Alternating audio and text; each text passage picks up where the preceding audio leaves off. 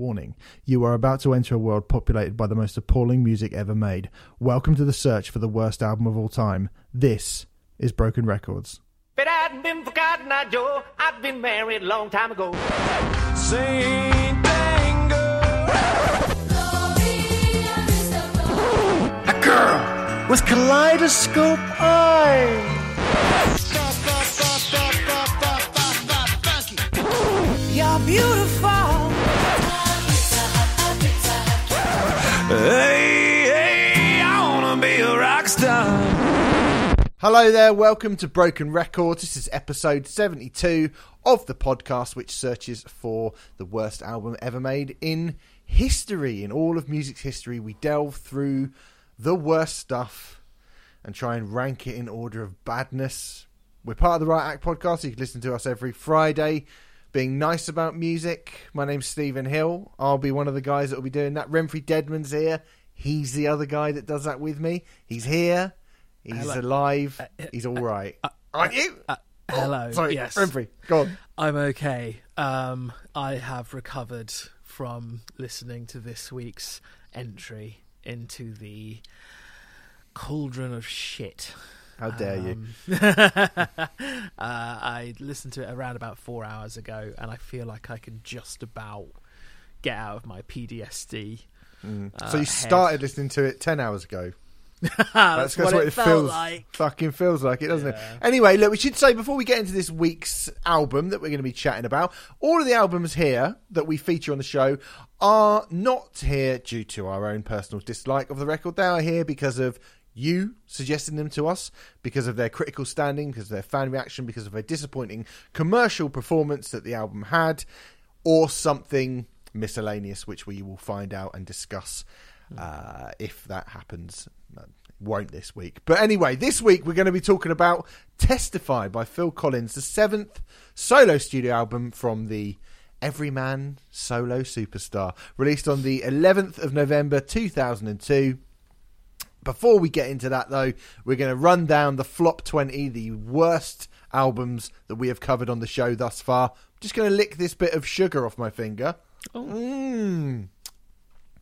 I had a cinnamon thing earlier. It was nice. It's probably the most positive I'm going to be about anything that we talk about on the show here today.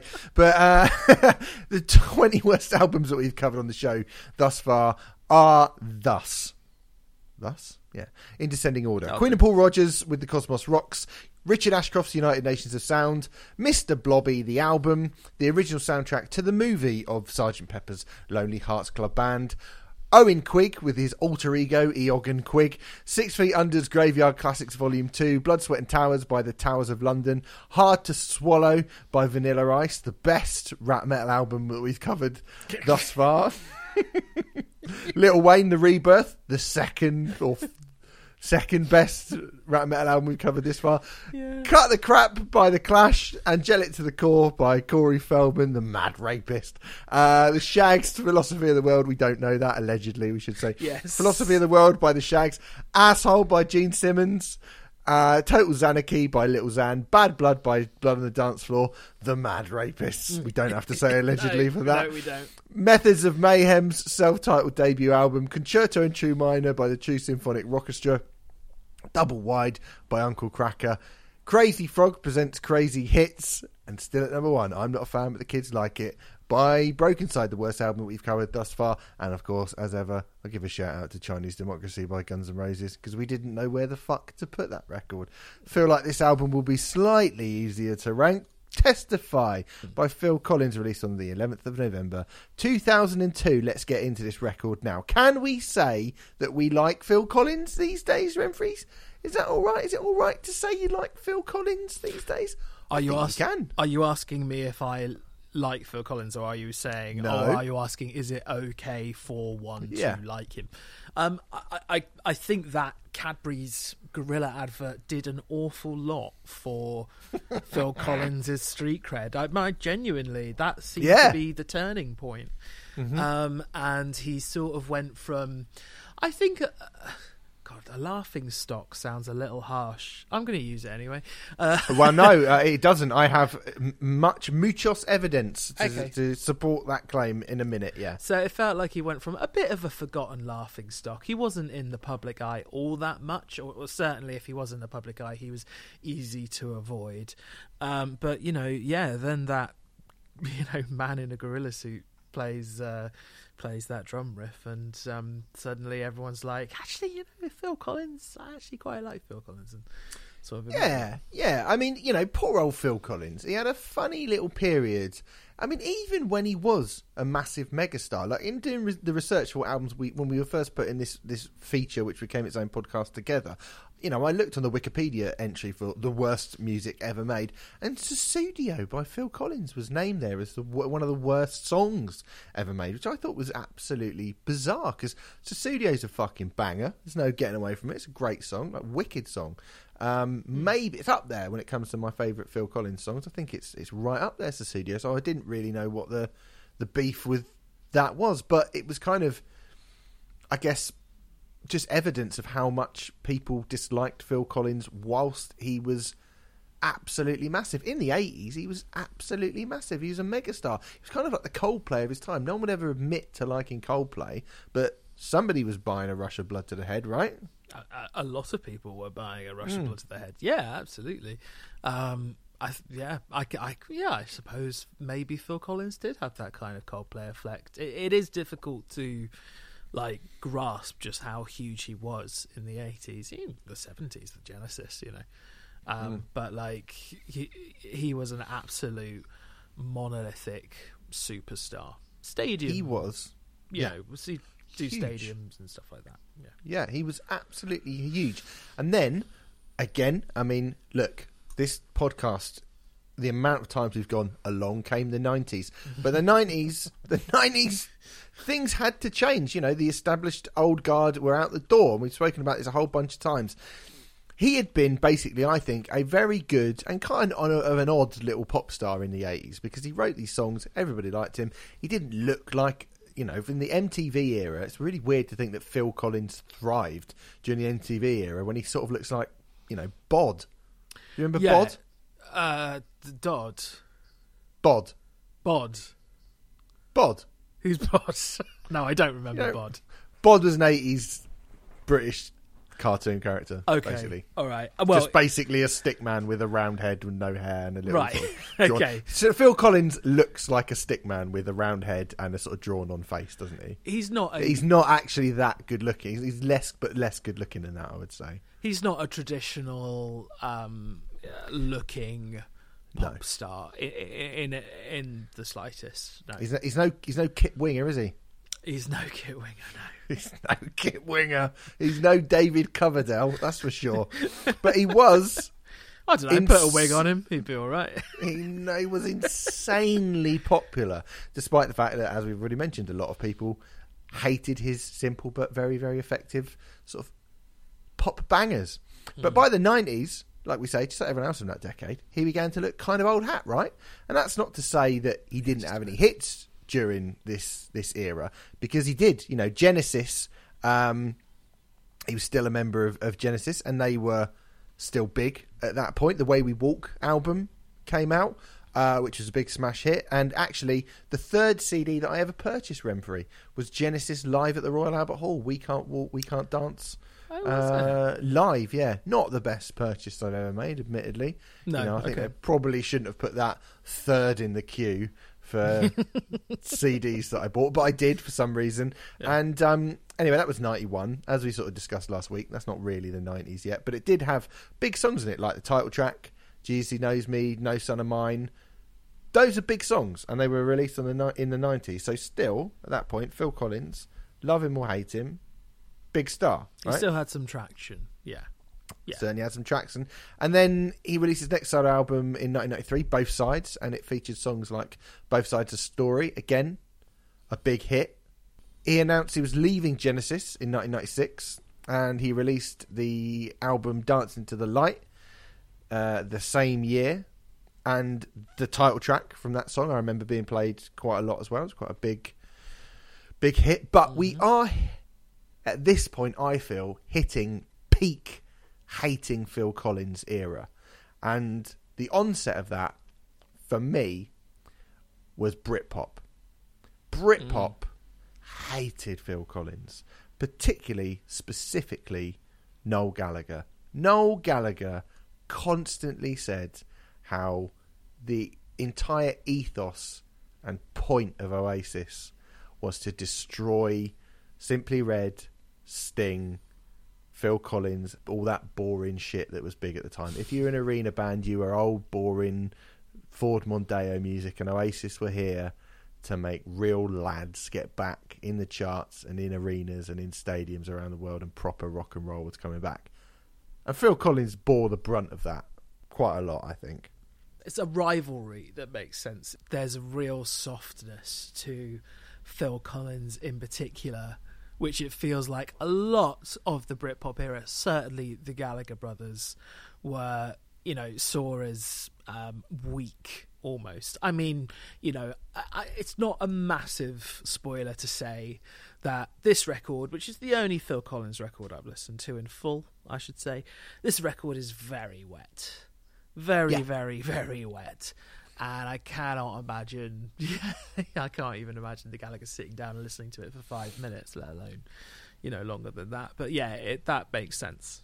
Mm. But no, I was In to keep the- my mouth shut. I was keeping in my the in the, in the documentary Supersonic, Noel Gallagher says we're going to get rid. of This is an old. It's this is taken from a lot from when they first came out. We're going to get rid of Sting and Phil Collins, junk food music, Mc- McDonald's music. We've got to get in the charts and stamp them out. I want the severed head of Phil Collins in my fridge, and if by the end of this decade I haven't got it, I'll be a failure. Not my words, Lynn. The words of Noel Gallagher. Um, I guess that main means that considering this album came out two years after the end of that decade, Yeah, Noel Gallagher didn't- didn't happy happy to accept himself as a failure. Um, I mean, yeah. Noel Gallagher's usually, like, you know, I will give him credit. He's usually really good um, with his observations and his metaphors and stuff, and that's a big part of what makes him quite funny often. But I don't think the sort of Happy Meal association really rings true with Phil Collins. It kind of suggests something a bit more disposable than what Phil Collins is at least trying to achieve. Do you know what I mean? Uh, I, I don't know. I mean, I'm being very pernickety, but but I do think Noel Gallagher is usually far more on point with his uh, criticisms, and that doesn't feel like a justified criticism, in my opinion. Yeah. I mean, there's an interesting thing I found from an excerpt of um, Phil Collins' autobiography where he talks about going on holiday and being in the same resort. And this is around the time of, you know, What's the Story, Morning Glory, and being in the same resort as Noel Gallagher. So meeting Noel Gallagher.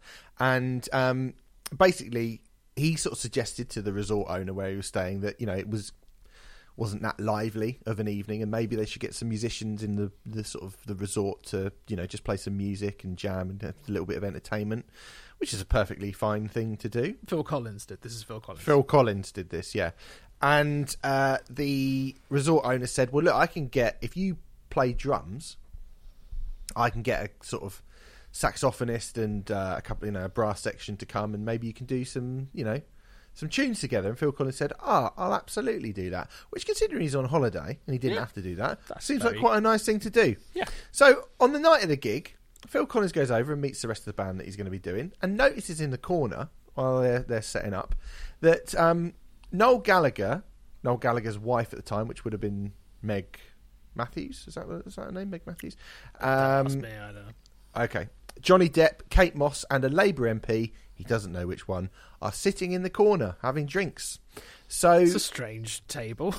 it's a strange table. table. Yeah. Right. So, this is the excerpt taken from Phil Collins' book. He says, I asked Noel if he'd be interested in, in having a knockabout with us. Noel's wife pops up. She's seen the video for In Your Eyes, the second single from Dance into the Light, on which I played guitar, one I'd borrowed from Paul McCartney, a fellow left hander. She informs me that she knows I'm not a good guitarist, and I'm not fooling anyone. Uh, that wasn't my intention, I reply. It just felt good. Now Noel speaks. Dismissing and declining the invitation, I retire to the bar, feeling not a little embarrassed. Credit to Kate Moss, though. She comes over and apologises for the odd encounter. Our small trio starts playing regardless, and the Gallagher party up and leave soon after. Um, Renfrey, I'd like to have seen that. Well, do you know what? I would like to have seen it. I think I've mentioned this in a previous. I don't know if it was a writer's review or Broken Records or what it was, but Noel Gallagher walked out on a Renfrey Deadman gig. Yeah. So, like, You a- did mention that. I have mentioned. I thought I had. Yeah, I wasn't sure if I had or not, but yeah, uh, I was playing. I was playing Finally, you and Phil Collins together. something in common. Yeah, he was. Uh, I was playing Twelve Bar when it was still around, and um, uh, he was at the bar, and he was there to see the act previous to me, I believe. Um, and you know, he stuck around, but he popped his head in for about thirty seconds, and then he popped his head out, which was fine. I didn't think I'd appeal to him, so yeah. Did you not sound like the Beatles at all? but uh, no, I, I mean, I don't know. I don't. I don't think I sounded like the Beatles. No, I sounded. Okay. Well, then you're not really going to be for him, then, are you? I was probably? I was probably too wet for him. I mean, I would have been. So Yeah. I'm not. I wasn't enough. as wet as this album. Fuck me, but I was. I was too wet for him. Yeah. Yeah. Uh, Phil Collins comes out of that quite well, I think, if that is what happened. Yeah. Yes, w- we do have to bear in mind that, that this is his account of what happened. Account of it. And I'm sure he, he could have smoothed a few edges off if he so chose to.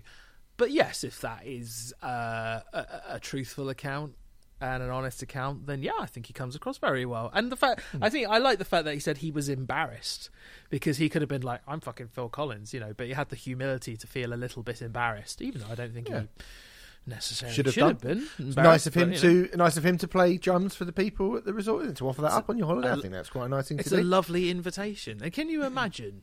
Can you imagine? There will be a Venn diagram somewhere of people who love Genesis and they love Oasis. Can you imagine if you were there and that just happened in front of you? Like, be fucking, you know, it'd be uh, the one of the coolest nights of your life. It'd be amazing, you know. Can you imagine if you were like, "Oh my god, I love Benny and June and Genesis and Oasis and New Labour. like, oh, get them. Get that's my ultimate supergroup. That would, I think you just keel over and die from sheer, sheer surprise if that happened. But yeah, mm. And I'm my my dream woman is a woman who loves cocaine and sort of scraggly looking men. Oh, this is the best night of my life. Anyway, not so long after this, Phil Collins actually went on Room 101 back when uh, Paul Merton was hosting it Yes. and tried to put the Gallagher brothers into the vault of Room 101. And he said this they're just horrible, horrible guys, rude. Not as talented as they think they are. I won't mince words here. They've had a go at me personally. They keep having a go at me, which I find strange. He's actually called me the Antichrist of music. If you can stomach, stomach the behaviour, there's some good stuff. I'm not having a go at Oasis, the, the band.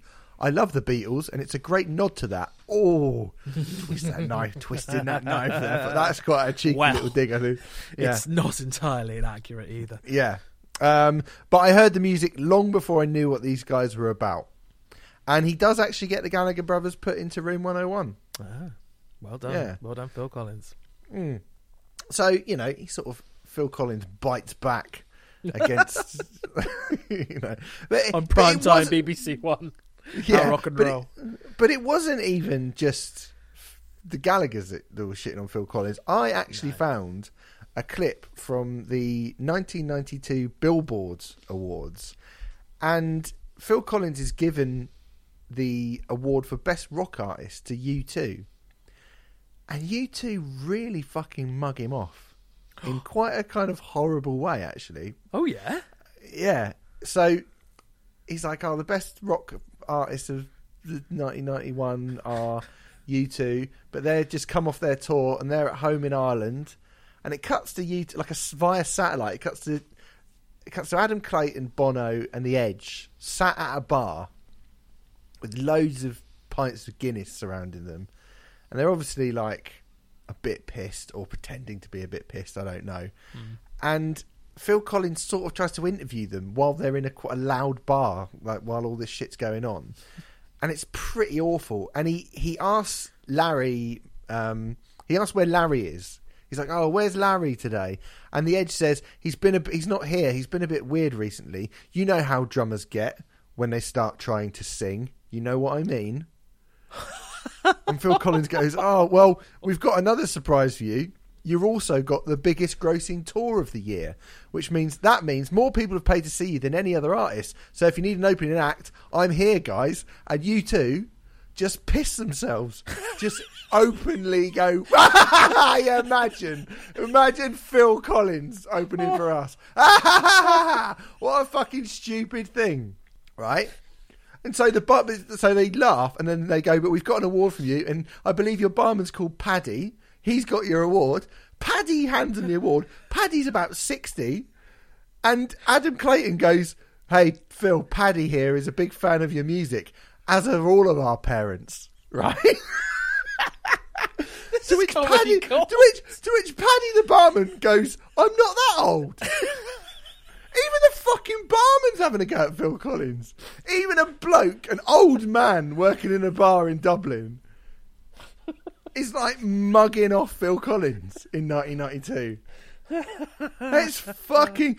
So, I only bring all this up, dear listener, to suggest to you that Phil Collins was maybe the least cool man on the face of planet Earth around the time that we get to this record, right? Or to the, the late 90s. He was literally the least cool man imaginable. More or less. Yeah.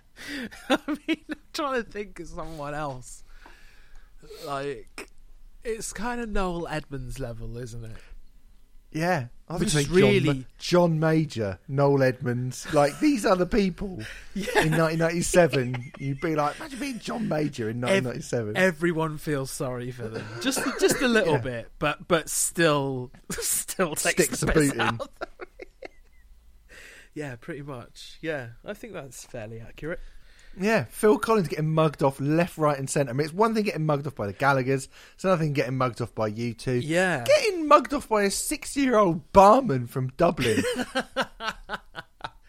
U2 aren't a mugging off band either. No, they were, but they were horrible too. They, I was watching it and was going, even like to be fair, Bono doesn't really mug him off, but he does come across quite sort of like he's not that bothered about it. Whereas the other two are literally just laughing in his face. Like, look at Phil Collins, and Phil Collins is wearing a sort of purple jacket with a t-shirt like he's in Miami Vice you know sort of 5 years too late and it doesn't really fit him and it's just you know and he stood on stage in front of all of these people in a theater and there's a TV that U2 are like ah, ha, ha, like looking down on it and it's sort of angled down as well so it's looking down on him it's just think like this is a metaphor for your career at the moment Phil everyone's just looking down on you laughing at you You've just been put up here in this sort of bad suit just to be sort of mocked. It's quite horrible. Brilliant. I will um I will put a link to the uh, to the YouTube footage on the episode description Mm. because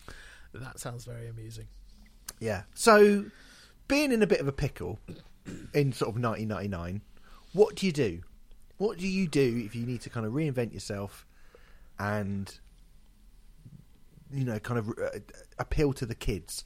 Now, we've had a bunch of people trying to do various things thus far in Broken Records in that way. Like, you go rap. You could go rap, couldn't you? We've seen a few people trying to go rap. Go cyber. Phil Collins. I don't see Phil Collins go rap. Uh, well, we'll be seeing the opposite of that, which is see like there is a in the hat there is rap goes Phil Collins rather than Phil Collins goes rap. So uh, this will not be the last time on this show we are talking about Phil Collins. Trust Oh, me. Um, but um, you know, you could go rap. You could go cyberpunk. Couldn't you really? You could try going grunge like Motley Crue did, or you could pick on something that the kids really like. Disney. Pick on. Phil Collins went Disney. In 1999, he tried to pull an Elton John, who Elton John had quite the glow up in the 90s, didn't he? A good decade for Elton John, that. Princess Diana died. Cash back. He loved that. Made a fucking shitload of money from that, didn't he, Elton John? Bet he was like, when I'm Prince sure Philip he was died, laughing he was like, all the way to the bank when his I friend he- died. I think he was. I think it's the biggest selling single in Britain ever. I know, yeah, yeah, yeah, crazy. He's done all right for that, hasn't he? He's probably delighted. He's like, I fucking wish Harry would get cancer. That'd be great. I can imagine him saying that as well. Uh, I need I need eighteen new sofas. Gold encrusted sofas. God, please take William. Take him, let a bomb hit him. let a fucking helicopter land on on the Queen's mouth. he just Anyway. needs to hire a driver in Paris, and uh, I know. that can sort it out.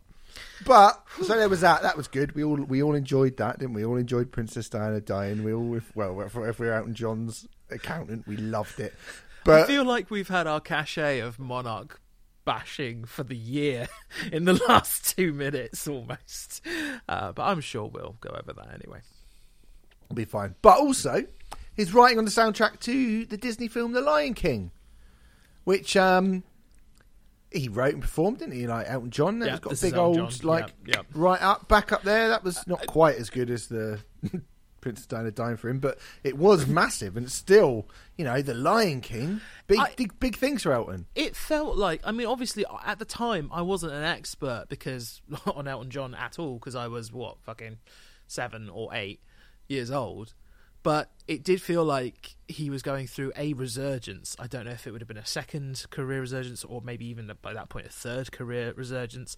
But I feel like The Lion King um, pushed the music of Elton John into a lot of people's um, ears, mine included. Really, I would say because off the back of the Lion King soundtrack, I a bought the soundtrack on cassette tape, but I also bought the um, sort of blue, the very Yeah, best great, of that. Elton John. Yeah, yeah, yeah, yeah. And that one. that came out just either before or after or It around was- the same time as was- well I was going to say Made in England which is not that's considered a very good Elton John album No. although the title track is fucking excellent um, I, I almost bought Made in England, and I bought the very best of instead. So um, I think I the right thing It is the right probably thing. the right yeah, thing yeah, to yeah. have done um, yeah man I mean look like, that was a real big coup for Elton and you know Yeah. sort of again like he did have this big career resurgence and he's sort of been all right ever since, really, isn't he? He's never kind of fallen back out of favour, and I think The Lion King did give him that kind of top up The, again. the closest he's got is stuff like.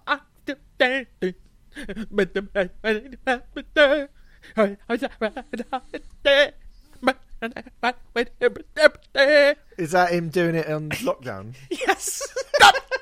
Dum dill dan, yeah. Dum dill dan, dum dill dan. I'm Dill, I'm Jill Dando. He made I'm still standing. So like I'm Jill. I'm Jill Dando. Yeah, yeah.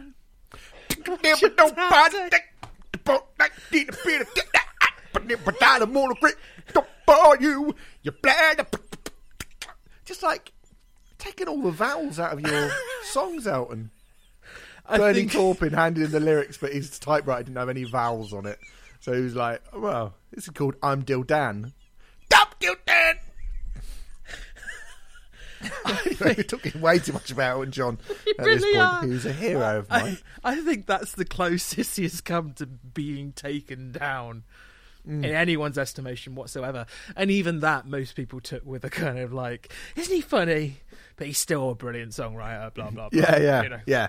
No one was like, "Oh, Elton John's shit." Now, No, no they one. weren't. No, no, No one worth listening to. I've seen people say that, and I think, oh, your stupid crap taste in everything.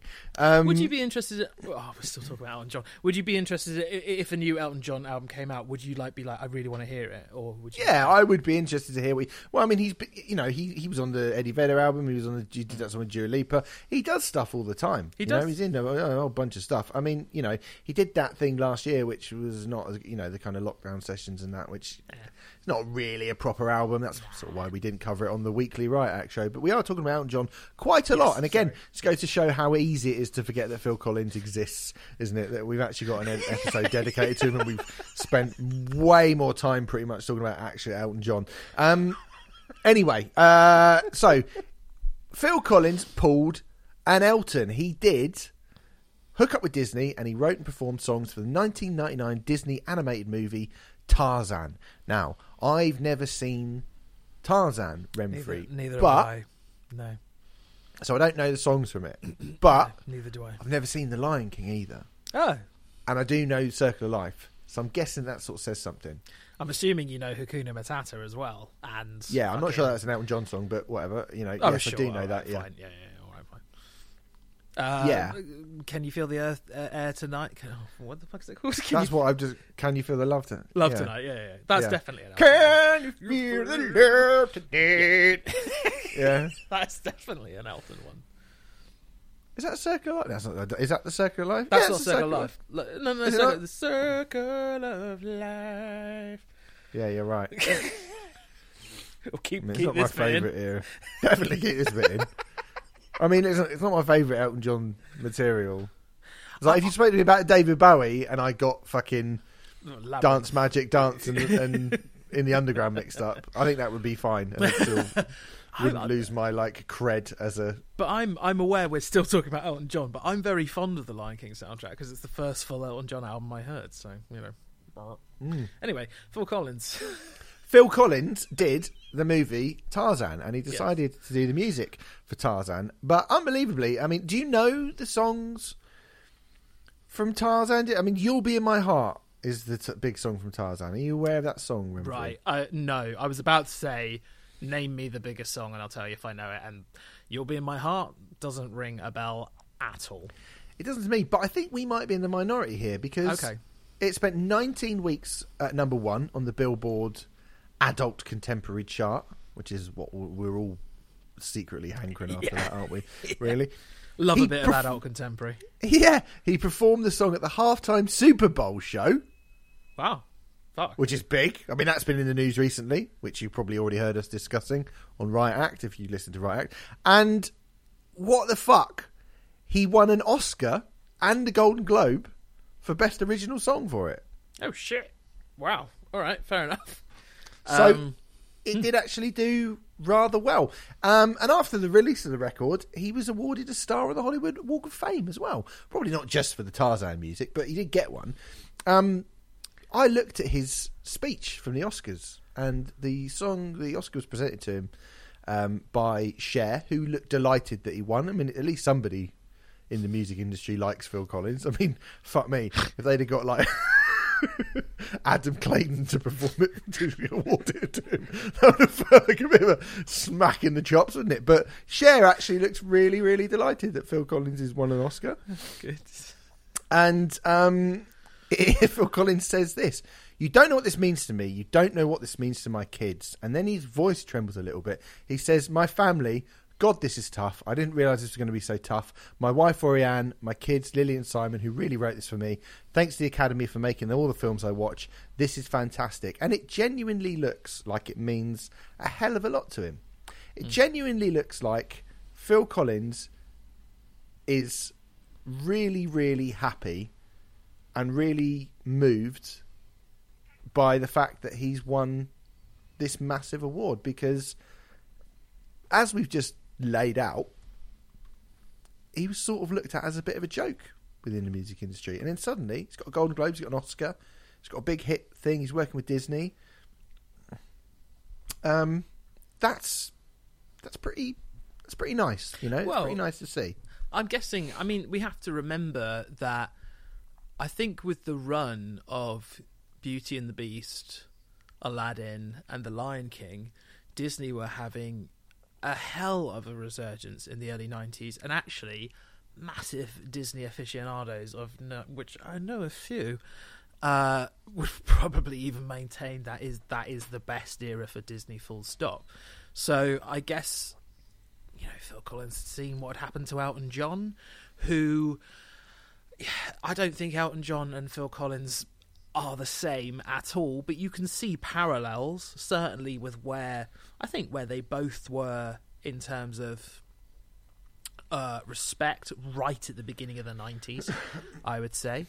Um, and he had seen what it had done for Elton, and I'm guessing thought it would do the same for him as well. And um, it may have done short term. I mean, when you put it like that and say that it won, you know, best song Oscar and and all those accolades, yeah, maybe it did for a brief period of time. But I I was kind of I was pretty unaware of it. I've got to be I was. I mean, what we should say is that really what I'm getting at is that it sort of sets Phil Collins up. Hey, look, if you're watching on the YouTube channel for the first time in a long time, you might see Bonjour Ah, behind me. hello, Look who it is. Get Bonjour. She's just come along. I'll tell you what, you mentioned the Lion King, And there, and there she is. and there she is. Uh, so, um, she's standing on my record player, but she knows drives me fucking mad as well. you know you're not meant to be up there. Look at her, just standing on the fucking record player. I can, State I can see. I can see. You can't put your Tarzan soundtrack on now. That's annoying. I've actually got um, Arc Tangent by Earth Night. Oh, and then she's off. Sweet. There you go. Nice little thing. For Nice people. little bonjour interlude. Yeah. Yeah. Um, Um, I, I do think when you look back at it now, that I mean, Tarzan for Disney does seem to be the beginning of their drop off, um, because they had a they had a real. Well, to say that Disney had a wilderness period seems like a crazy thing to say when they're probably one of the biggest companies in the world. and Yeah. have remained so. But you know, in terms of like the Toy quality, Story was coming out then, wasn't it? And then it's that's, Well, that's Toy Pi- that's Pixar. Pixar. and- That's but that's what I mean. That's what I mean. That- oh, that- uh, yes, quite okay. Yeah, you know that kind of stole its thunder a little bit around Exactly. this time, didn't it? Yeah, and Disney, Hmm. you know, continued to do traditional animation, hand drawn animations. Obviously, they were done on the computer, but you know, hand drawn style animations, which really fell out of favor for a few years because of the CGI boon and all that kind of thing. Uh, it's it's gone the other way again now. I feel maybe not the Yeah. other way, but but but hand drawn animation is totally fine now. People will go out to see it again, but there was a real fear that hand drawn animation just wouldn't be of interest to people ever again. Um, kind of thing. So yeah, there was a bit of a slump, and I guess It's amazing, really, isn't it? Yeah, it's amazing, really, isn't it, that we can't go more than about two minutes without changing the subject from Phil Collins. because everything everything else around Phil Collins is more interesting than Phil Collins. He inserts himself into interesting situations, but he himself is not interesting. Well, uh, this was also the, on the Tarzan soundtrack. It Was the first time that Phil Collins worked with, you know, who he should be working with, really. Producer Rob Cavallo, who's produced Green Day, My Chemical Romance, Kid Rock, Linkin Park, and Jawbreaker. The bloke who did Jawbreaker produced Phil Collins. It's I mean, mad. he also produced the album Testify that we're about to talk about, but he started working with him in, on Tarzan. I mean, has there ever been a weirder mash of people working together than Phil Collins and Rob Cavallo? This is weird. I this is weirder than Lou Reed and Metallica, isn't it? I don't know because I looked up Rob. I, I knew this from doing the research. My association with Rob Cavallo is he is the guy that did a lot of Green Day's stuff. You know, um, he's the American Idiot guy. You know, um, and consequently, you know, I knew he'd done stuff with Linkin Park, and I, and My Chemical Romance went to him as a result of that. He did a Hot Hot Heat album, which of course is the he? pinnacle of his, his career.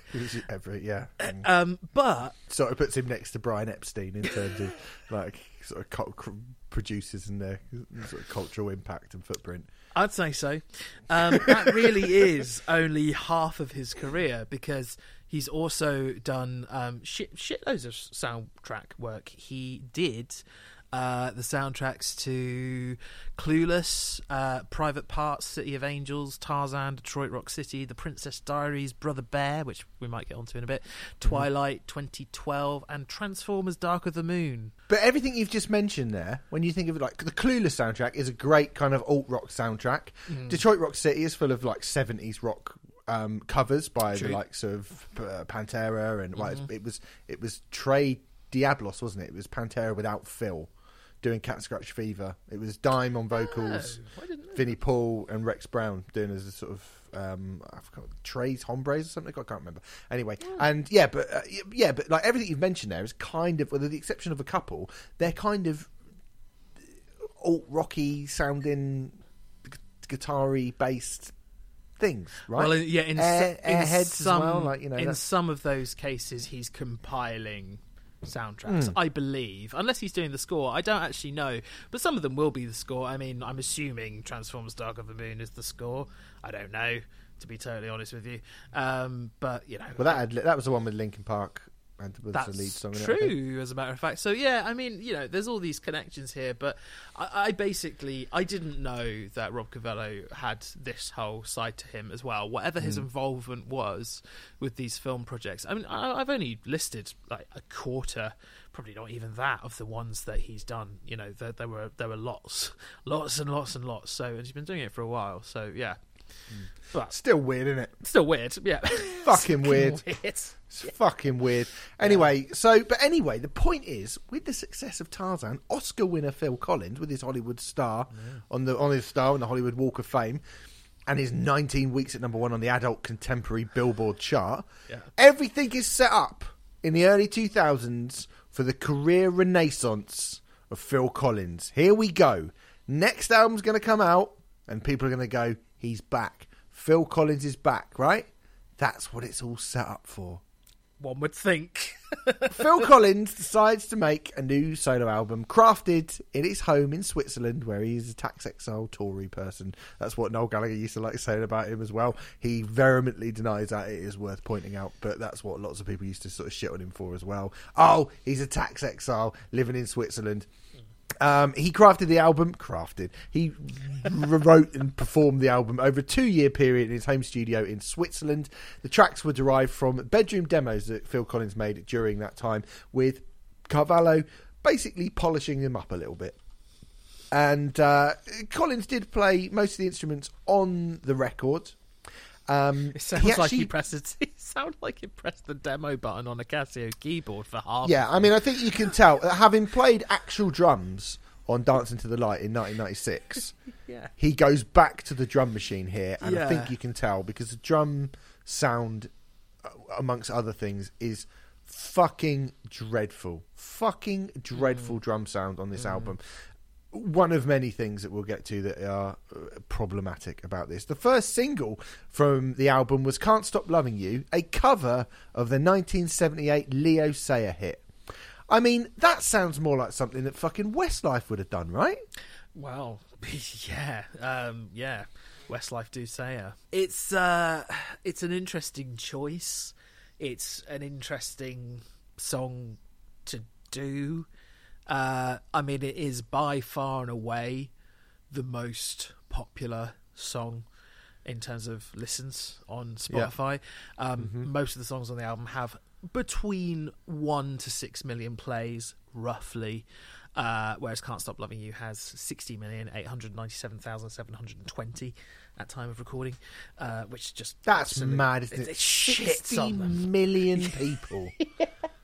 Well, not even 60 million people. Well, but 60 million, listens. I mean, uh, Yeah. fucking hell. Um, I, uh, it's a, it. It doesn't strike an awful lot of confidence in your new album, does it? When when the debut single that you release from it is the only cover on the record. It is a Yeah.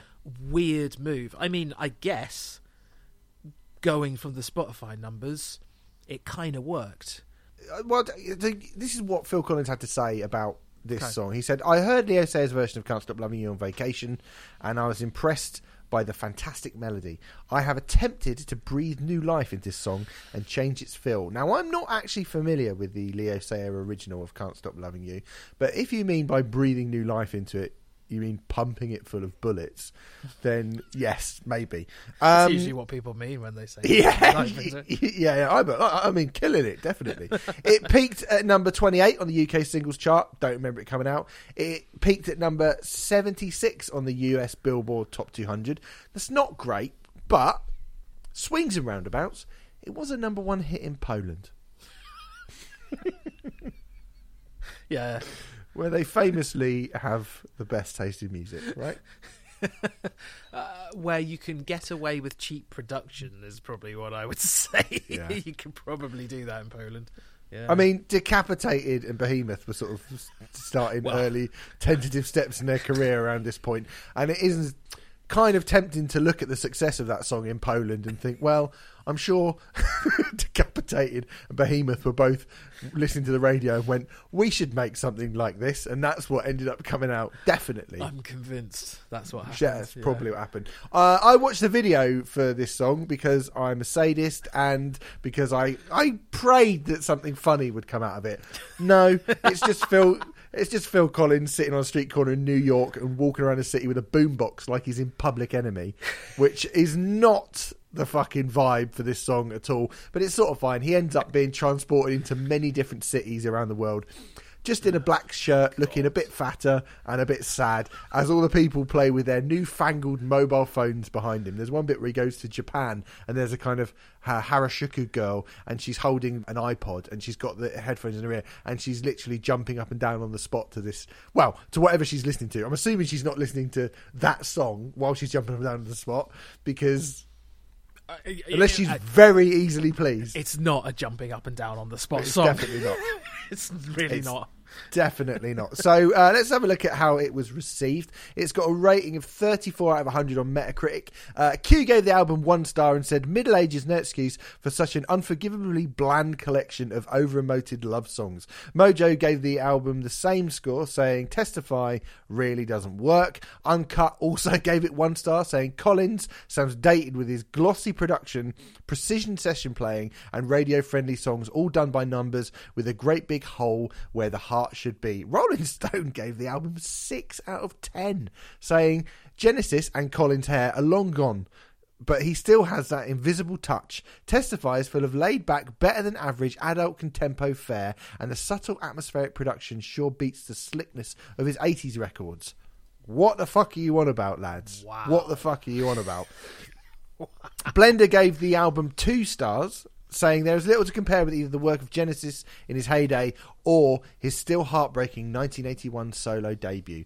It reached number 15 on the UK albums chart and number 30 on the US Billboard Top 200. Its peak position worldwide was number two, which it reached in both France and Switzerland. Meant the old Collins family bought a couple of copies in Switzerland, didn't they? Which is, um, you know, pretty rubbish. It's not been I can't certified. imagine in- you'd need to sell that many copies to get number two in Switzerland. You know. Well, well, well, well, Well, well. In France, um, it's not been certified in the US at all. It's gone gold in the UK, selling hundred thousand copies, but it has sold a million copies in Europe, platinum in Europe. Most of them are in France, where it's gone twice platinum and sold six hundred thousand copies in France. What the fuck's all that about? Well, well, you know, I um don't know. I, don't, I I don't know. They must like really boring music in France. I don't know. It sold forty thousand copies in Switzerland, by the way. That's platinum. okay. All right. that's So quite a lot. you know, yeah, that's quite a lot. it's quite a lot for, for this, definitely. Yeah. Um, it's also sold. I mean, you say they said it's done a million in Europe. It's done six hundred thousand in France and four hundred and fifty thousand in Germany. So that's nine hundred and fifty thousand. So it's got it's, it's definitely sold more than a million because it's done hundred in in the UK. And you look at the other places that you know, like it's done fifty thousand in Spain, thirty thousand in Sweden, twenty five thousand in Belgium, fifteen thousand. So it's more like sort of edging towards the sort of one point two five million at this point, Hmm. Yeah. Yeah. which is just fucking mad, isn't it? Really. Anyway, that's what it sold. But Renfrey, my favourite question of the show always. What do you think of "Testify" by Phil Collins? Oh, um, I I found testify a really draining listen. Um, everything about it, I found it. It felt like it was sucking the energy out of me. I know. I felt like I'd, I was having chemotherapy when I was listening to this. Yeah, It I'm was- not far off. it's honestly like a flesh-eating virus. Yeah, yeah. Um, it's a very, very long 56 minutes and 17 seconds. We did Billy Idol Cyberpunk last week and went on about how that album felt long. And this album's a good 10, 11, 12 minutes shorter. At least, actually, I think it's a good 15 minutes shorter than the Billy Idol album, and it feels No, longer. about ten minutes. About ten minutes. Is 10 that was- minutes? Okay. Yeah. It feels longer than the Yeah, Billy. Idol record. It's It just, feels longer than anything that's ever. I, I mean, honestly, I, I, it was it was so long. This record, I was praying for it to end. Like, I mean, I didn't protest the invasion of Iraq, but I would. I mean, it feels longer, but I would have protested the end of this album before. like, do you know what I mean? I would have done that. I would have gone to Parliament Square and gone end testified by Phil Collins. Now it's gone on. It's gone on too long. This is less like an album length and more like sort of co- Israel Palestine conflict. It's been going on that long. I got to like track six, and I was like, I feel like I've listened to some ba- some bands' entire back catalogues feel shorter. yeah. Know, I was doing a track by track. I was doing a kind of best to worst of a band whose first album came out in the seventies the other day, and I had to listen to all fifteen of their albums, and I was like, thinking back, and I, that feels like less of my time than the first five tracks on this album. Yeah, it's it's it really just expands time in a way which really feels like your soul is being sucked out of your body. It's a mm. really really protracted prolonged experience. It's not very nice. Um I Joyless, isn't it? It's just a joyless it is- experience. It is very joyless, and that that's the really sad thing about it because I was kind of hoping or expecting after a minute or so, I was like, well, hopefully there'll be some stuff here which is laughably bad, like so bad it's funny. Um, and there isn't really. It is just bad. And I didn't really laugh at any of it. There were times where I raised my eyebrows, um, but I didn't Well, laugh. I, I'm it. assuming you mean don't get me started on politicians and the lies they spray. Every day it's harder to judge fiction and fact. Fake news in it. Phil's a truther. That's on the song Don't Get Me Started. Uh, which I said is essentially an episode of the BBC's Grumpy Old Men, uh, condensed into a five minute song. Uh, yeah, don't even mention sex and religion and who they take to bed, but if you see me running down the street, know where I'm running to. I'm tired of honesty being denied us, I'm coming looking for you. I mean, there are just some awful, awful lyrics on this record. Um, it was actually more driving me crazy. Um, I think driving me crazy is the kind of song that uh, could genuinely come back to haunt Phil Collins if he ever gets into any trouble. Uh, so Yeah, what's what's going on here in this song? well, let's just go through the first verse and the uh, and the chorus. No matter where you go, I'll be there. Bit stalkery. No matter where you hide, I'll find you. Double stalkery. I'll be there looking through the window, watching everything you do. There's no escaping me. I'll be like your worst enemy. I'm right behind you every place you run to. I'll be there with But- you. I would need to point this out because when you say that, you think like, well, he's got previous on this because you know, um, "In the Air Tonight" is a quite a brooding, threatening song, yeah, right? yeah. This sounds like the fucking Macarena. this sounds like a Jimmy Nail B side, right? This is terrible. I mean, the production, Rob, Cav- like I don't, you know, I don't like American Idiot, right? Yeah. I think it's rubbish, but Rob Cavallo makes albums sound great. What has he been doing on this album? I don't. I It haven't is got a clue. fucking ter- I mean, I've written down for the first song. There's a solo, and I don't know what it's being played on, but it sounds like it's being played on a bit of candy floss. it's like is somebody doing a candy floss solo. What even? What instrument is this? Synthetic, Yeah, thin, Pink, weedy, thin, wet. weedy wank. Right? I mean. How the fuck on Come With Me he managed to pull off the amazing trick of being so boring that it sounds like nothing, whilst also sounding exactly like Phil Collins. It's unbelievable, and he's got some sort of harmonica organ squeeze box solo about halfway through it. And I only noticed that there was actually any music on when that horrible noise came into to play. It's mm. it's mad. I mean, you know that there's so there's so much on this which like swing low, round in circles, round and round. Can't see people, can't sit down. Time just passes. Start to rain. I look at you and feel your pain. Yeah, it is annoying when it rains, isn't it?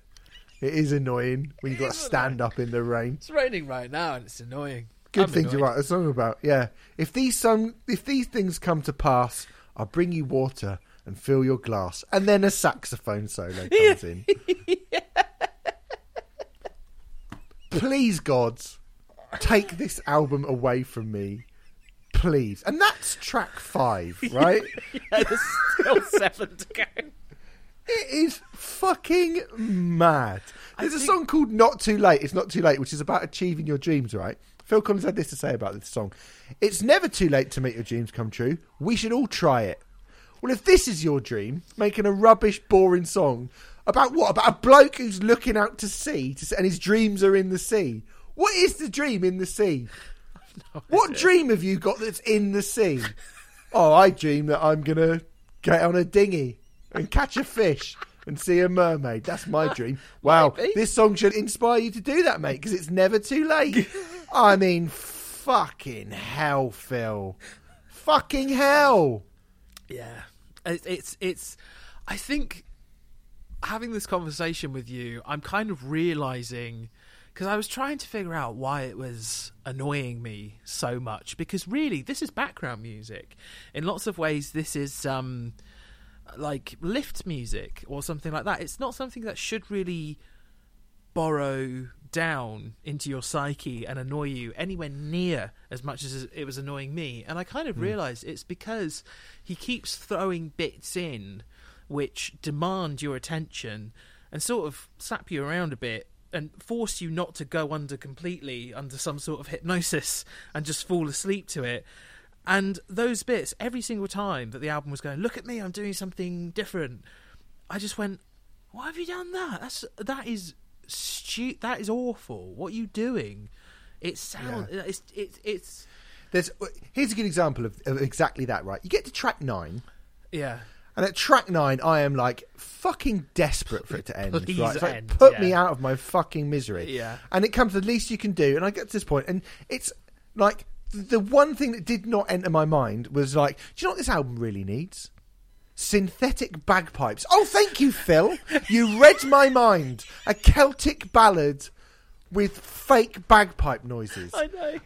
Uh, uh, on track nine. I mean, oh my god, who is this for? Track nine's a horrible place to put it as well because you're so far in, but there's still quite a long way to go. You Still can't. three. You can't still quite. three more songs. Yeah. I looked at. Yeah, I mean, you know, and after that. The song lengths are four minutes sixteen, five minutes seven, four minutes forty six. Now that shouldn't Agony. fill you with dread, like when you go, "Well, it's four minutes seventeen, like whatever." Like it's not that long. But looking at it, I was like, "This is like a prison sentence." I feel like fucking Andy Dufresne. Like, do you know what I mean? I'm about to get bummed in the shower by this fucking thing. Yes, you are. The shortest song on the album is three minutes and fifty nine seconds. And when I looked back at the track list after listening to it, I was I just I couldn't believe there was a single song under twelve minutes on this record. I couldn't believe it.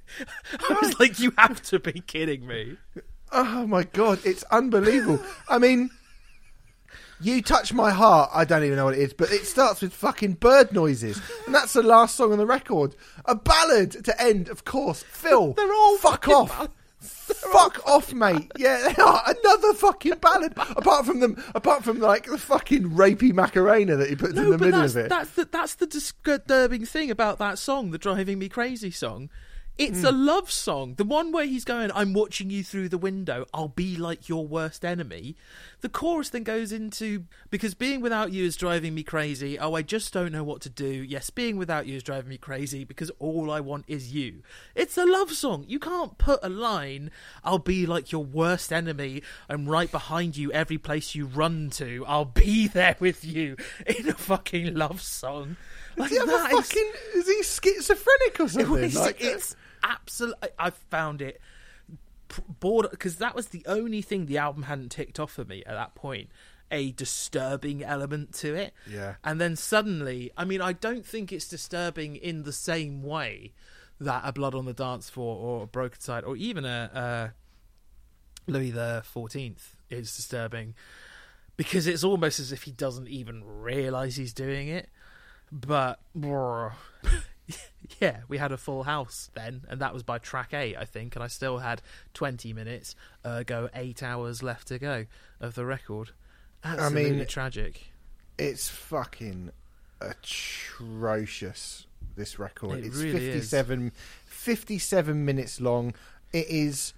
I don't even know what it's meant, what genre it's meant to be. It's just so bland. It's so boring. Uh, I cannot begin to express how dull this record me is. It may well be the most boring record we have ever covered on this show Ooh. ever. I'm. Mm, ooh. I, it, it, it's it's in with a shout. Undoubtedly, it's in with a shout, and it is difficult to think of a more boring one off the top of my head. I'm just sort of looking, having a little quick scan of the list, and yeah, you might be right. It might be the most boring record we've covered. it is spectacular how boring it, is a kind of a kind of an achievement in oh, I don't even know what but it's unbelievable how boring this record is Yeah. unbelievable The- so, and you know the, the thing about this is well let's get to the aftermath and then we'll rank it and I'll say why I am particularly perturbed by this album. The particular specific thing that has really pissed me off about this record I'll get to in a bit. Um, after the record came out Phil Collins was once again hired by Disney to make another soundtrack, this time, as you mentioned, in 2003 for the movie Brother Bear with Tina Turner. I don't know that soundtrack at all. I don't even I didn't even know that was a film, to be perfectly honest. I didn't know anything about it. Um, Don't quote me on this, but I think it ended up going straight to video or straight to DVD or some equivalent. Um. So it, he- it did not do well. Let's put it. Like he had the Tarzan thing, and then he fucking fucked it almost straight away, pretty much, Yeah. didn't he? With this album and then that. And I mean, he was awarded for the. He was given the award for Disney Legend in 2002. He done he done one soundtrack. He's hardly goofy, is he? Wow. I mean, he's a bit, but like, I mean, He's not as What- lovable as Goofy. he's not as lovable as really isn't. Goofy. Um, you know, that was even less successful. But in 2003, he was also inducted into the Songwriters Hall of Fame. Wow. The, uh, the Songwriters Hall of Fame. You know the Songwriters Hall of Fame, Renfrey? Sure, you've heard of that. Sure. Yeah, I No, know. yeah. me neither. No, I haven't either. But the likes of Toby Keith, Garth Brooks, and basically anyone who's ever written a song is in the Songwriters Hall of Fame. Because I looked at the list of people on there. It's got about fifteen thousand people over the years that have been inducted into the Songwriters Hall of Fame. Okay. So pretty much everyone who's ever written a song. I think Brady from Conjurer is uh, is is in there. I probably Uh, and- have a song in there in that case. Great. yeah. Uh, in 2004 to 2005, Collins embarked on his retirement tour, the first of quite a few retirement tours, as he had had some serious ear problems. He went partially deaf due to an ear infection. Uh, around that time, which had been giving him um, a fair bit of jip, obviously, and you know it was said that he was going to retire. But then, after a ten year gap of leaving Genesis, he went out and toured with Genesis in two thousand and six. Um, in 2010, he was inducted into the Rock and Roll Hall of Fame, which I have heard of, is quite a lot bigger. That's quite and bigger. he's been kind of half retired and half doing things since. Now, obviously, Genesis reformed just before the pandemic started. I actually nearly went to see Genesis last year, but my mate Mark, I think I spoke about this on the weekly Riot Act show, fucking pussied out on me at the last minute, and so I didn't Yeah, go. I about this, yeah. Yeah, but I would imagine that would be the last chance to see Phil Collins, pretty much, because his health. You know, if you saw the pictures of him, he had to sort of Yeah. walk on stage with a cane. His hearing's fucked. He's very, very unwell. He's got a very bad back. He has to sort of sit down throughout all of the shows. But I do feel like people think quite differently about Phil Collins these days, as I sort of said at the top of the show. And it's probably because, you know, he does have a fucking great greatest hits back catalogue. Oh, Although yeah. none of it is from this, admittedly. Absolutely no, none of it at all, at all. Hmm.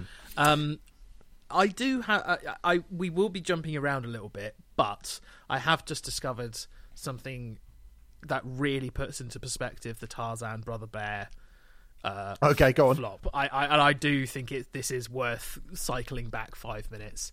Um, on its opening weekend, Tarzan made thirty four million two hundred twenty one thousand nine hundred sixty eight dollars. Right Wow. On Brother Brother Bear's opening weekend, so it appears it did go into the cinema. I was wrong on that, but it made two hundred ninety one thousand nine hundred forty dollars. Ooh. So that is a drop of thirty-four million dollars, It's quite a lot of money, isn't it? It's a fair Yeah. old bit of money. and and both films cost roughly the same. Tarzan was one hundred thirty million budget, and uh, Brother Bear was one hundred twenty-eight million budget. Tarzan did end up getting its budget back uh, eventually, and and doubling it as well, but. Uh, uh, Brother Bear just about got his budget back, but it didn't get much more than that. So it was quite a epic fail from that point of view. Yeah. But you know, like I say, I think most people have sort of thawed out to Phil Collins at this point. I would say so. At Although- this point, yeah. I'll tell you a man who hasn't. Noel Robert Gallagher. Christgau. I was Noel just hoping- Gallagher's never. I couldn't find anything.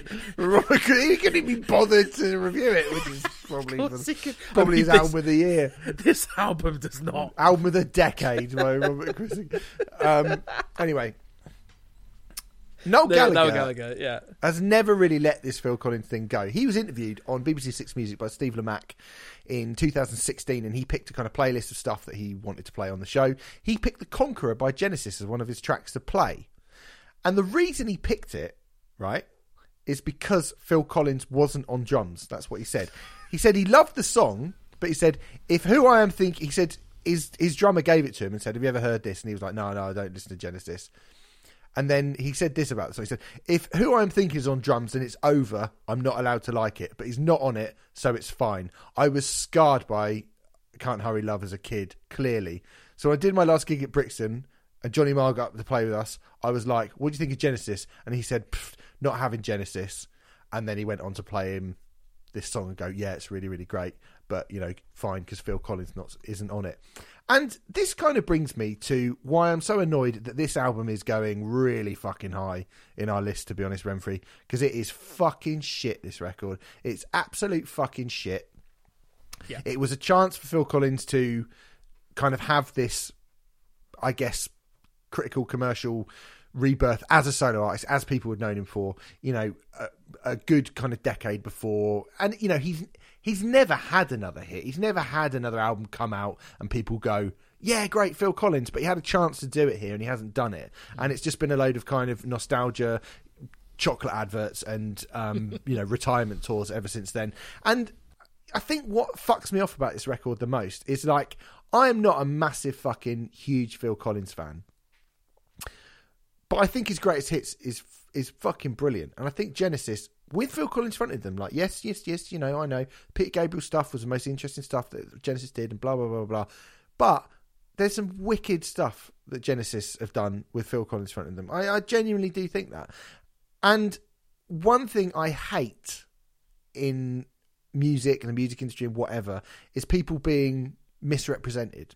I fucking think that sucks, right? And that's why I talk about U2 all the time because I think they're m- massively misrepresented as a band. We've spoken about, you know, we spoke about Load by Metallica for nearly fucking four hours, which was just going, this has not been appraised in the way that it should have been appraised by mm. people. And that's not me going, you don't listen to music properly. But that is me going, you know, people like to listen in with their eyes. They like to kind of hunt in packs. And around the time where it was easy, Phil Collins was an easy target, everyone fucking shot him down. And if this album had been good, I would have been able to go, see, Phil Collins the reason this is in here is because he's been hugely misrepresented. And actually, he's a great songwriter and he's got a really good voice and he writes really fucking great songs. And in some instances, that is true. But not here, because this album is an absolute steaming, stinking, boring piece of unlistenable shit. And that's annoying. It is. There isn't a single minute, I would say, to suggest that Phil Collins was a songwriter of any talent on this record. And I do think Phil Collins is a songwriter who had talent. I'm not a massive fan either, but you know, I hmm. can I can see if you put on a greatest hits, I'm sure I would really enjoy it. But there's never uh, there might be the odd 20 second passage here and there where you go, "Oh, Uh, 20 seconds. I mean, yeah." one second on this album feels like five minutes. So Yeah, I would imagine yeah. a tw- 20 seconds of this album would sound the same length as like that last Mastodon album. it literally warps fucking time. This, I mean, it doesn't literally do that, but it feels No. like it's it figuratively warps time. This it, record. It, it's certainly we have talked about time feeling very different depending on what you're listening to. You know, time flies when you're having fun, etc., etc., but slows down when you're not. And and and the way that this album turned an hour into what felt like an afternoon, unbearable, unbearable. There is nothing. I don't think there is a single solitary redeeming feature that this album has. It isn't as repulsive as some of the things at the very, very top Yeah. of this record. Yeah. It isn't as morally reprehensible and it isn't as just bizarre and misguided as many of the things at the top at the very, very top of our chart. But it is dreadful, this record. It is dreadful. It is absolutely it has got I, I genuinely think this has got absolutely no redeeming qualities to it at all. I am trying to think of one, and I am scanning through the track list in an attempt to jog my memory. You'll of- never find it. I, I and and well, I'm not. I'm not finding it. No, I can't. I can't think of anything. I can't think of anything that I liked about this record. I was being really far too kind when I said 20 seconds. you know, of any of this part made me think, oh yeah, maybe one day, once he was a genius songwriter. I, it's it's very bad. But you're absolutely right to make the distinction that you have in that this never, ever, ever gets as offensive or or quite as horrible as some of the stuff right at the top of our chart. So it will be an interesting one when it comes to ranking it because I think it will place highly, hmm. but I don't know how high yet. It's a weird one, isn't it? I mean, weirdly, I've been scanning stuff and I've got to. My initial feeling is between Blood, Sweat and Towers by Towers of London. Crikey, and, you're looking high. Wow. Okay. and, and Six Feet Under's Graveyard Classics Volume 2. So, Six Feet Under's Graveyard Classics Volume 2 is a disaster. Mm. A fucking disaster. Mm. But those songs start out as something quite good. But just below that, you have Owen Eoghan Quigg, mm. who again has some good songs on that record. The songwriting on this record is Dismal. abysmal, atrocious, It like really staggeringly, staggeringly inept for a man of Phil Collins' uh, pedigree. I would say. There were multiple times where I raised an eyebrow at either I don't know, oh, not another sodding key change, or um, is this still part of the same song? You've made such Hmm. a weird leap there. It feels like that's just been edited badly. Um, there were qu- there were a, s- shocking number of moments that that was happening for an album of Phil Collins's pedigree. Yeah, and I think just below it, I look at the Towers of London's Blood, Sweat, and Towers, and I think, well, that is an album, uh, just a just a, a grotty, sad cash in from a really stupid, horrible band, and they are genuinely quite dislikable. The Towers of London. I mean, there's stuff above it that I would say is genuinely quite dislikable as well. I mean, you know, post Eoghan, you've got Sergeant Pepper's and Mr. Blobby. You've also got Richard Ashcroft and Queen, and at least kind of Richard Ashcroft and Queen and Paul Rodgers and Mr. Blobby and Sergeant Pepper's are at least entertaining. Even if they're a disaster, they're at least funny. Do you know what I mean? You're at least kind Exactly. of there's. They might not mean to be funny, but at least it's kind of amusing and bold and and and and somebody's done. Like I just feel like anyone could have made this album at any point in the last 50 years and it would have been just a complete non-event it would never it never ever ever would have sounded remarkable or interesting or well written or well made or the production it never would have ever sounded good. I mean if you were to take queen and paul rodgers the cosmos rocks and take it back to like 1959 and gone listen to this people would go oh my god wow what is this? If That's you took this back to 1959 they'd go this is boring like, do you know what i mean you would I this is like so yeah. boring Yeah, you're not far off. I think it also says a lot as well, and I hadn't considered this, but as you read out Queen, Richard Ashcroft, Mr. Blobby, and the Sergeant Blobby. Pepper's OST, I did think in my head, yeah, I'd rather listen to all of those again than this. Not not all four of them. Fuck me. Um, And- but I'd rather listen to all of them individually than li- re-listen to this. And the thing is, there's stuff above it which is a bit grotty. Louis the Fourteenth, Slick Dogs and Ponies, Theory of a Dead Man's The Truth Is. There's some fucking horrible shit on that. There's a bit of like ugh on Super Collider as well. You know, Generation Swine are still by Motley Crue. Absolutely, you know, Brandon is still a worse song than anything oh, else Oh, on yeah. here. oh yeah, yeah, yeah. Yeah, but at least again, at least Brandon is hilarious. I mean, it's hilarious because Yeah. we are very much laughing at you. I can't even stifle, like I can't even, you know, I, I can't even bring myself to chuckle at Phil Collins on this. It's just It's pretty joyless. So it is. It's an, absolutely one of the most joyless experiences ever. And for a guy who wrote Easy Lover and Sussudio.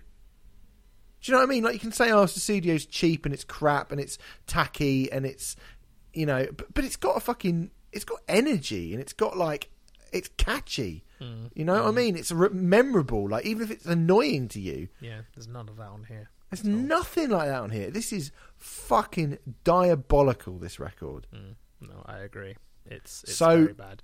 I think. Um, you, I mean, yeah, you have kind of convinced me. Um, you're suggesting in between Towers of London and Six Feet Under, are you? I am, yeah. Which I didn't really think I was going to do at all. But this is so fucking dull. This record. trying to decide which I dislike more, Towers of London or this, and that's that's stumping me a bit. Is it really? I mean, I, I, I do think I, I, I wouldn't say I like this more than Towers of London, but I'm. Towers of London had me raging a bit. I was like, "You fucking knobheads, mm. you apps." I mean, there's a few things here where I'm like, "God," like that's when. See, what it is for me is that it, when it ticks over from "you silly knobheads" to "you fucking knobheads," mm, mm. I can tolerate like, you know, when you look at like Queen and Paul Rodgers and Richard Ashcroft, and it's like, oh man, you're such a knobhead. Like, what were you doing? You're Mm. an idiot. But when I look at Towers of London, I am. That's more like, why don't you, you know, like, can you just fuck off? Like, It's- you're you're just shit. Why don't you just fuck off? difficult because Towers of London is a closer approximation of something that I like. Phil Collins isn't trying to do something that I like, whereas Towers of London is taking something that I, you know, which I which I quite like. I'm not like the biggest. Like it's mainly Pistols, isn't it? I'm not Old the school punk. old school punk fan in the world, but they're, you know they're taking something that I am familiar with and like up to a degree and doing and shitting on it. Whereas this is just I just don't like this at all. Well, I mean, this isn't really shitting on anything, is it? Because there's nothing. No, I to, guess not. To shit on, Apart really. from in my ears, uh, but uh, yeah, I, uh, yeah. I mean, I mean, I mean, I feel like it'd be. I, I, I don't. I don't know which I'd rather re-listen to, but uh, but I'm I'm perfectly happy to put it. I, I mean, what do you think? Above Towers of London or below Towers of London? Well, I, I would probably rather listen to Towers of London. Okay, but yeah. I, but I would probably rather listen to Towers of London. But I hate them more. yes. I mean, I do not want to listen to this ever again. Like, I mean, this is just such a, like I say, such a joyless experience. But I think, is it a better album than Towers of London? I mean, it's it's less it's less offensive to me than the Towers of London. Like, I'm not Yeah. actually. The weird thing about this is there are albums here that I am actually quite offended by, and I feel kind of like, ugh, this is gross. Like, you know, this is uh, but and that I don't feel that about this. I just think this is spectacularly dull, spectacularly dull to the point where it is, you know, like a it's like a prison sentence. It's just so fucking joyless. Having any real kind of genuine strong emotion towards it feels impossible. And we've managed to make, get some out of it, but Yeah. Christ. Yeah, no, I think that's a very good point. Actually, I think I probably do prefer Blood, Sweat, and Towers the album, but I do hate Towers of London uh, more Hmm. than I hate Phil Collins. I don't. I don't hate Phil Collins. Um, I, I actually don't hate Phil Collins, and again, I don't this hate is him why I'm kind of kind of Yeah. annoyed that this has to be here because yeah, like I you, you kind of want to go actually you're all wrong about this guy and you know Yeah. because he, feels like he's he comes across ri- in, in everything I've seen in all of my research for this Phil Collins comes across like a a nice man. And Yeah. he's got some great fucking songs. And it's just this record is beyond bad. It is beyond bad. It is, enters into a new sort of realm. It's like a fucking alternate universe of dullness. It's unreal. When people say Coldplay are boring or Ooh. fucking whatever, like, do you know what I mean? Like, I dare you. give me Coldplay any day over this. Yeah. Oh my god! Like, day. even that new Coldplay album mm-hmm. is more interesting than this. Oh, yeah. This is so boring. Yeah, yeah, yeah, yeah. Oh, that that that's a brilliant point. Actually, Yeah. I defy anyone to find this less boring than Coldplay. Like that's absurd. Yeah. You like trust me, listener. You have never heard more boring music than this. This might be the most boring album ever made. Might be. Yeah, might be. I, I honestly am like, what's more boring than this? And I can't think of anything. I can't think of an album. I mean, obviously, if it's that boring, I probably have forgotten it. So that that's, makes sense. That's true. Yes, that's a kind of that's But- a, the issue of trying to think of the world's most boring album. It's a good thing we're not doing boring records, isn't it? Rather Well, the thing is, actually, we do have a bunch of boring records We in the middle of this, right towards the end. And again, as boring as shit like Dirty Vegas and The Enemy is, I'd take either of them Oh yeah. over oh this.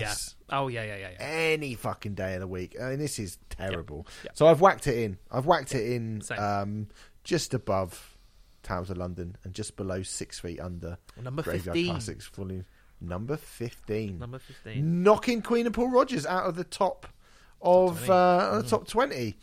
Uh, thank God we don't have any boring music to cover next week, Remfrey. And this is actually an album that you and I have spoken about on Riot Act before. Oh, right. So we have had quite a long conversation. It'd be interesting. Like, I feel like I go back to this album quite a lot. We are doing next week Illud Divinum Insanus Ah, by Morbid Angel. Which we have already spoken about in We have. Trade Off on Riot Act, but um, good chance to listen to that again. In oh, oh, oh, brilliant! Uh, awesome. Cool. Looking forward to that. So at least that's something quite different. Very different. Very, Very fucking quite different. very really fucking different. Anyway, thanks very much, everyone. Thanks for listening. We'll be back next week, and um, you know, keep as fucking far away from this Phil Collins album as you possibly can. It is really quite boring. See you later.